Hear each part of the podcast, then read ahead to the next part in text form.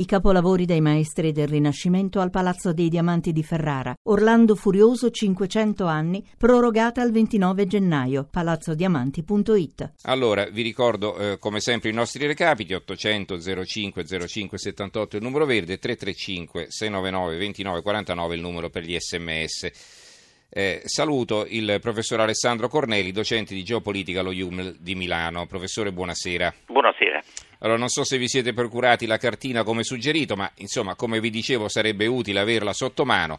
E allora volevo chiedere proprio questo, incominciare con questa domanda col professor Corneli, perché normalmente quando si parla di eh, terrorismo l'attenzione è focalizzata su quel che succede eh, nell'Asia che in qualche modo geograficamente intendo eh, pende verso sud, verso l'Oceano Indiano, no? quindi l'Iran, l'Iraq, eh, la penisola arabica con l'Arabia Saudita, il Qatar, lo Yemen e poi andando più eh, a eh, oriente eh, c'è il Pakistan e l'Afghanistan incastrato fra le montagne. Ecco, in realtà c'è tutto un altro mondo che va dal Caucaso alle repubbliche asiatiche dell'ex Unione Sovietica fino alla Cina, un mondo che va ugualmente tenuto d'occhio. Perché, professore?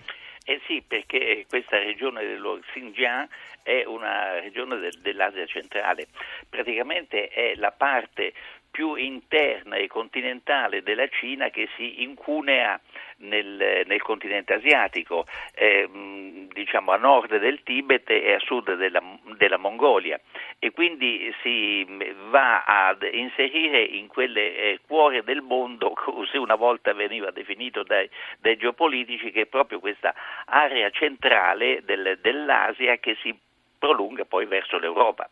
Tant'è vero che questa popolazione degli eh, uiguri è una popolazione etnicamente definita proprio eurasiatica, in quanto gli, gli, studi che sono stati fatti sulle origini di questa popolazione, eh, pur dando dei risultati controversi, la identificano come una popolazione in parte di origine europea, diciamo così, cioè simile a noi, e in parte di origine asiatica, eh, cinese, queste, eh, mongola meglio ancora.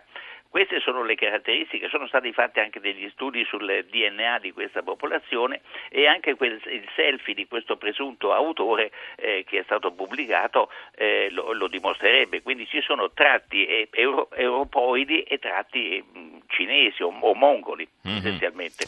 Ecco, il, il, rischio insito anche nella forte presenza eh, di eh, diciamo, un mondo islamico finora piuttosto tranquillo nelle repubbliche ex asiatiche dell'Unione Sovietica, ma insomma sappiamo anche quel che è successo poi in, diverse, in diversi paesi come questi, insomma in Uzbekistan per esempio, in Turkmenistan. Sì, sì, sì. Eh, sono dunque, stati anche attentati. Certo. Sono, eh. No, questa, se ne parla poco. Sì, sì, questa popolazione, in particolare degli uiguri, ha un, diciamo, una tradizione indipendentistica eh, e abbastanza bellicosa, abbastanza importante.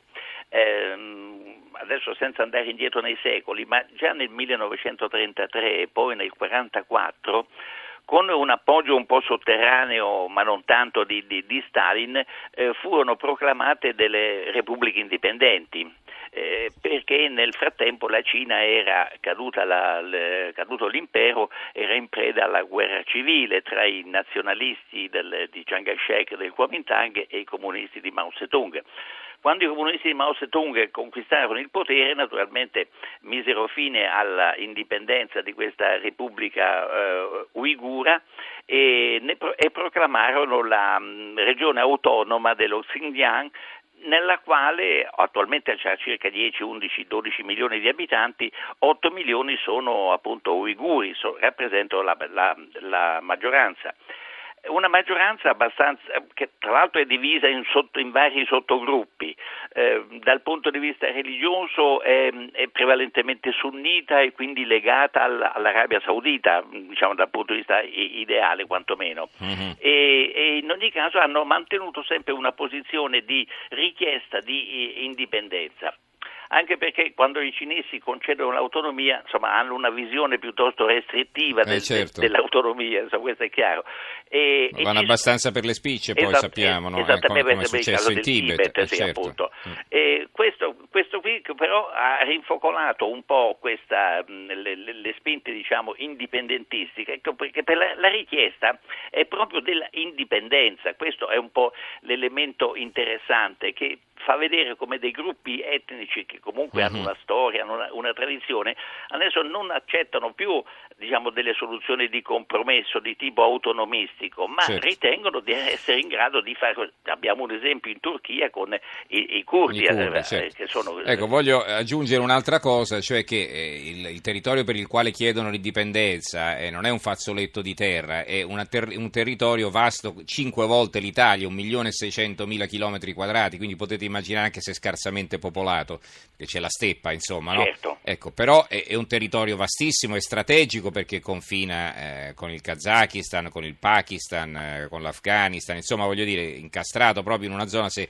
avete la cartina sotto mano e potete capire Sì, sì, quanto è strategico. proprio nel centro Esatto, dell'Asia, esatto. Sincune è nel centro dell'Asia e mh, inoltre nella tradizione ehm, religiosa sunnita che comunque si è affermata diciamo tra l'undicesimo e il diciassettesimo secolo, è stata un po' graduale questa formazione, è prevalente anche il, il filone del sufismo, cioè un, un filone mistico che poi tende anche a- al, al radicalismo e quindi a, accentuare de- determinate posizioni. Mhm. Non dimentichiamo eh, poi che appunto nel- anche nel- semplicemente nel 2009, ma anche negli anni successivi ci sono stati scontri eh, tra le- la, la polizia del- della Cina e questi gruppi indipendentisti con centinaia di morti, quindi non, non- non si tratta di, di- di piccoli incidenti. Poi c'è da dire che la Cina è sempre eh, con i nervi scoperti quando si tratta di eh, spinte separatistiche. Mhm. Perché ciò che la Cina teme soprattutto è appunto la perdita del controllo di determinate aree. Eh, certo. Quando la Cina si modernizzò, diciamo, a partire dalla fine degli anni 70 con il suo leader Deng Xiaoping, eh, cosa, pa- partì proprio dalla concessione di, ehm, di- di, mh, liberalizzazione diciamo, di autonomie regionali eh, che, mh, di cui beneficiarono soprattutto le regioni orientali mh, e Mhm. quindi quelle sul Pacifico che sono le più sviluppate da Canton fino a Shanghai, proprio per impedire che ci fossero delle, delle pulsioni Sì, sì, poi si riprese Hong Kong, insomma, ricordiamo il patto con, eh, con la Gran Bretagna e insomma ritornò Hong Kong sotto il controllo della Cina. Eh, eh, questo è allora, eh, sì. abbiamo due telefonate in linea e poi un commento finale dal professor eh, Corneli e poi lo congediamo perché passeremo ad affrontare l'altro argomento. Oggi, come sapete, la puntata è più breve. Allora, eh, Marco da Roma in linea, buonasera. Buonasera e buonasera professor Corneli. Prego. Eh, niente, io praticamente ho un mio parere personale, non- però oh, quello che voglio dire è adesso siamo sotto attacco terroristico in tutta Europa, lo siamo da diversi anni, E- però mh, la vedo, la vedo come, come un gatto, come una lucertola che si morde la coda, neanche un gatto perché noi continuiamo a, a far entrare eh, tutti questi personaggi dalla Libia, gli cioè le navi, le navi tedesche, le navi inglesi li vanno a prendere e li portano in Italia. E, secondo me l'attentato in Italia ah, non, non lo faranno, non lo faranno perché se fanno l'attentato eclatante in Italia bloccano l'entrata di queste persone però mi aspetto, mi aspetto, spero di no, un attentato verso le forze dell'ordine dopo quello che è successo a Milano. Va bene Marco. mm, Va bene, eh, la, la ringrazio per l'intervento, mi scuso ma oggi dobbiamo essere un po' più, tutti più rapidi. Comunque è chiaro il suo punto di vista. Allora Charlie da Cesano Maderno, buonasera. Prego. salve Stefano, io telefono sempre, sono Robby Balle.